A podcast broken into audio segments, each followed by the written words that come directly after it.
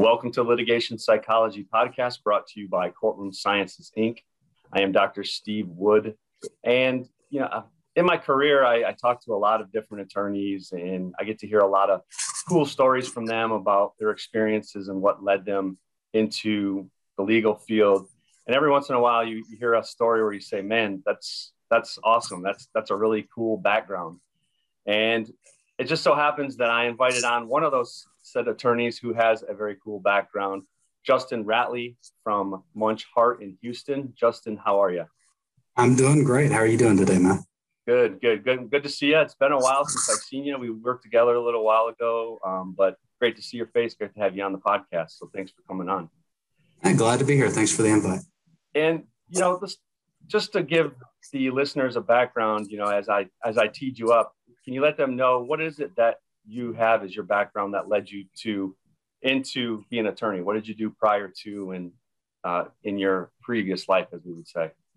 Yeah, uh, no, happy to talk about it. No, so uh, before I went to law school, um, you know, I, I, spent about a decade in military intelligence and federal law enforcement, and so I've done tactical intelligence collections overseas and in Afghanistan, and then I did federal law enforcement, and I've I worked everywhere actually in law enforcement uh, from Afghanistan and Hawaii, Colorado, and DC.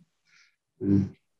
Very cool. And I know that we've talked before that the skills and the experiences that you had in those have transferred over to an attorney, but at the same time, I know that you bring to the table some different experiences based upon your background that help you. So can you talk a little bit about that? Like what what it is that you have been able to bring over and how you've seen it to help you when it comes to interviewing witnesses or getting ready for depositions or trial or anything of that nature? Yeah, no, I'm glad. Um, so I, I think kind of from the the very high level issues, right? I mean, you learn a different type of analysis doing intelligence stuff and, and working in law enforcement um, you learn how to kind of quickly sift through large amounts of data and, and actually you know make it useful. And so I, I think that was very helpful but um, you know kind of more in in in the lane you and I've worked together with you know on on depositions there's a lot of similarities between you know depositions and what we do in interview and interrogation both you know in, in, in both of my, my backgrounds. I probably won't spend much time talking about the intel side but you know the law enforcement side um, there's a lot of similarities Okay. And, you know, I guess, do you ever find yourself slipping into law enforcement mode when you're, when you're giving these depositions or how do you, how do you make that demarcation and separation from, okay, I'm, I'm an attorney now versus being a law enforcement?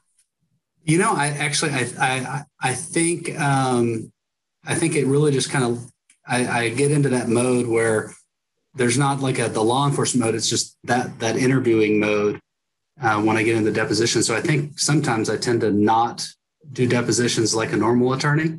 And I'll ask a lot of questions that uh, would be faux pas in the normal world, but it's because I've already gotten the rapport established and the cadence, the tempo. And so I can ask an open ended question knowing what the answers are going to be. Uh, and I don't have to zero it in as a leading question.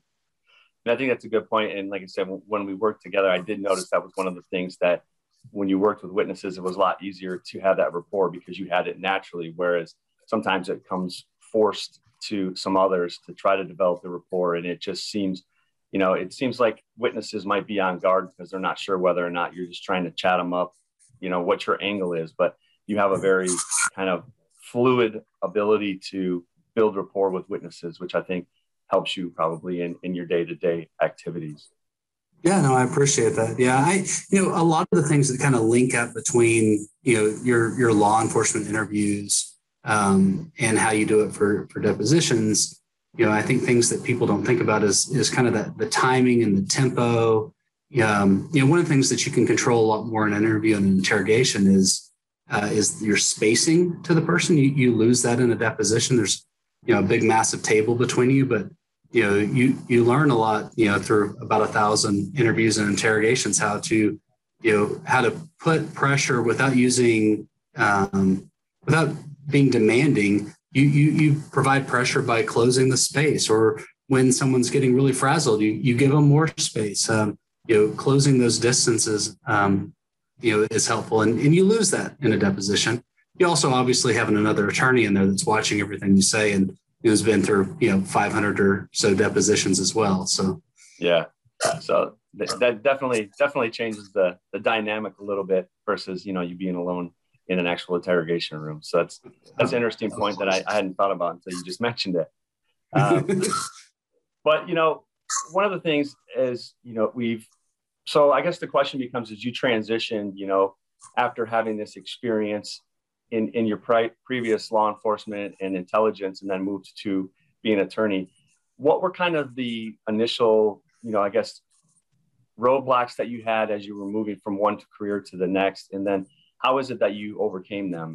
You know, it's it's not really with the attorney tasks. Um, it's it's the business development side of it for sure was was the biggest challenge for me and an adaptation. I mean, when I worked in my prior life, I didn't have to go find my work, right? It, it found me. There was there was always an abundance to do, and I didn't have to go find it, right? Um, I think one of the things you kind of learn in this world is even you know taking out you know your actual outside the firm clients you you've got to kind of build that that reputation within your firm to get the kind of work you want to work on so you don't kind of get stuck on the jobs you don't want to do right and so um, you know and, and i think that that that's a new concept for me. It's not something i had to deal with beforehand. Um, and so initially you know you do it by just getting being the most prepared person in the room on any file right? I mean I can't tell you how many hours of non billable time I've spent learning the technology or learning what the business did on my own, uh, knowing that I've got a meeting the next day so that I can ask informed and relevant questions.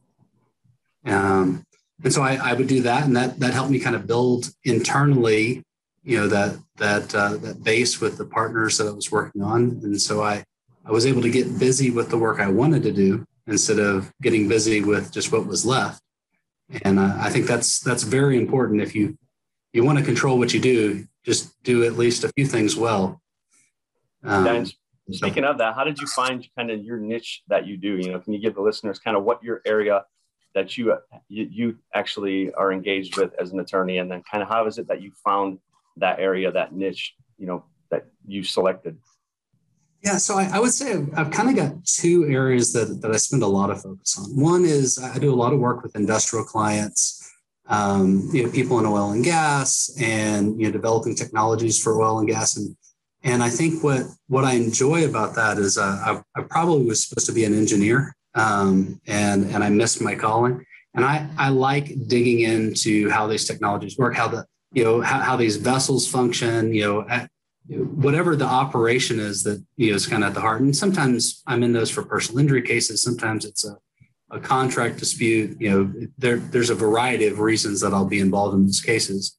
But at the crux of the ones that I that are really help that I enjoy, where there's some uh, function of equipment that it's crucial to understand that, and that's that's where you know I think kind of digging in and, and the, my investigation background before I want to learn how all that functions so I can see what's what went right and what went wrong. And then it's almost a competition in my brain between me and the experts to figure it out first. Um, and then on the other side of it uh, was actually an area I just kind of got thrown into. Um, and in my in my prior firm, we did a lot of insurance coverage work, and um, so I I got very familiar with how to read insurance policies, and um, I've decided that there's there's definitely a there's some fun in the puzzle of how to piece these insurance policies together to make sure that you've got you know people into coverage. And that works well with a lot of my industrial clients who need to make sure that they have insurance coverage for whatever we're doing at the end of the day. So. Yeah i think you bring up a good point and this. I've, I've heard it from from others as well. And, and i think it it's very important is the idea that you were saying to learn the technology or learn the space that you're in right? If you're going to be doing trucking you're going to want to learn all the aspects of trucking. I've even seen now actually where some plaintiff attorneys firms are actually sending their attorneys who do trucking to actual truck driving almost school so that they can learn all the ins and outs of the actual truck so they know when they're when they're referring to things in the case they're they're clear on what they're referring to. So i think that's a good point to what you're saying is finding that niche finding that area that you like and then essentially learning everything you can in that area so that you're really the the go-to expert when it comes to that because you know you're already up to speed on the topics and that you can speak the lingo of the actual employees and potential witnesses and all the others that are involved with the case. So I think that's a that's an excellent point. Yeah, that's, that's actually kind of a, a, there's a funny story on something like that for me. I didn't go to trucking school, but I had a case that was heavily involved with oxygen hazards, right? And I had spent a long time digging into how the, the technology worked and how these processes functioned and meeting with these you know phds and you know chemical engineering and everything and and by the close to the end of the case as we were getting ready for expert depositions um, i got invited to go attend the oxygen hazard fire risk analysis school and so i got to sit in this course with all these you know designers from boeing and the, and the navy and all these engineers you know working out these complicated calculations on what metals to use and, and stuff like that and and so I, I, learned all the calculations and it was a lot of fun. I, I, I completely nerded out for a week uh, with all these guys and people from NASA and everything. It was, it was a lot of fun. And then I went back and it was fun to be uh, more qualified than the opposing expert. yeah. Very cool. Uh, you know, one of the things I want to I want to wrap up with, we we briefly mentioned it. You know, kind of your law enforcement and intelligence experience, and that I guess do you have any kind of suggestions, tips, tricks, any things that you have taken from your law enforcement and moved to deposition that you can let our listeners know that they could potentially use? Yeah, I think probably in, when I'm working with younger attorneys, they, they want to script out a deposition. Um, when they're taking a deposition, they'll, they'll write out these really long, detailed questions in, in a precise order. And, and when you're opposing someone that's taking those depositions, it's it's pretty easily recognizable that someone's working from a script. Um, and the problem is they never go to plan, right? I mean, the, the witness always says something you're not expecting. And, and if you stick to your script, then uh, you miss out on these really juicy bits of information that you can gather. And so I, I think the, the big advice I have for young attorneys is that instead of trying to script out a whole deposition, use use key points, right? I mean, list your elements, list some sub elements in there, you know, if there's some topics you want to talk about, but but do it more bullet point style and topical, and then and then funnel your approach. Right, start broad, ask questions in a broad fashion, and then work your way down to the details you want. And then when you have exhausted that, move on to the next bullet point. So, and I think that's a good point when you talk about scripts because you know when we train witnesses, we talk about it, and you know this that essentially we let witnesses know that when opposing counsel is working from the script, right? the their approach is going to be to throw them off the script. And when opposing counsel gets thrown off the script, then then they're in a world of hurt because now they actually have to start earning their paycheck and start having to come up with with questions on the fly, which becomes really really difficult, as I'm sure you know. So I think that's a very good point to bring up about not scripting things because, as you've said, when somebody finds out that it's scripted, then and you get thrown off, then it, it goes hmm. bad. The deposition goes bad, and it becomes ineffective. Right. And and so it's always my hope that opposing counsel is following the script, but yeah. it's one of your first questions you ask, right? At the very beginning when you walk in. You got your script with you. How many pages is this today? well, Justin, uh, I appreciate you coming on. If anybody wants to get a hold of you, has an additional questions for you, wants to talk more with you about any potential cases or your experiences, how do they get a hold of you? So probably the easiest way for me is by email, and that's at jratley, R-A-T-L-E-Y, at munsch.com, and that's M-U-N-S-C-H.com. Uh, and you can get me on my phone too. Uh, I think uh, the line is 713-222-4087. Great. I appreciate it, Justin. And if you need to find anything additional, any of these additional podcasts, blogs, we have several things of content, a lot of pieces up on courtroomsciences.com. I can be reached at swood at courtroomsciences.com.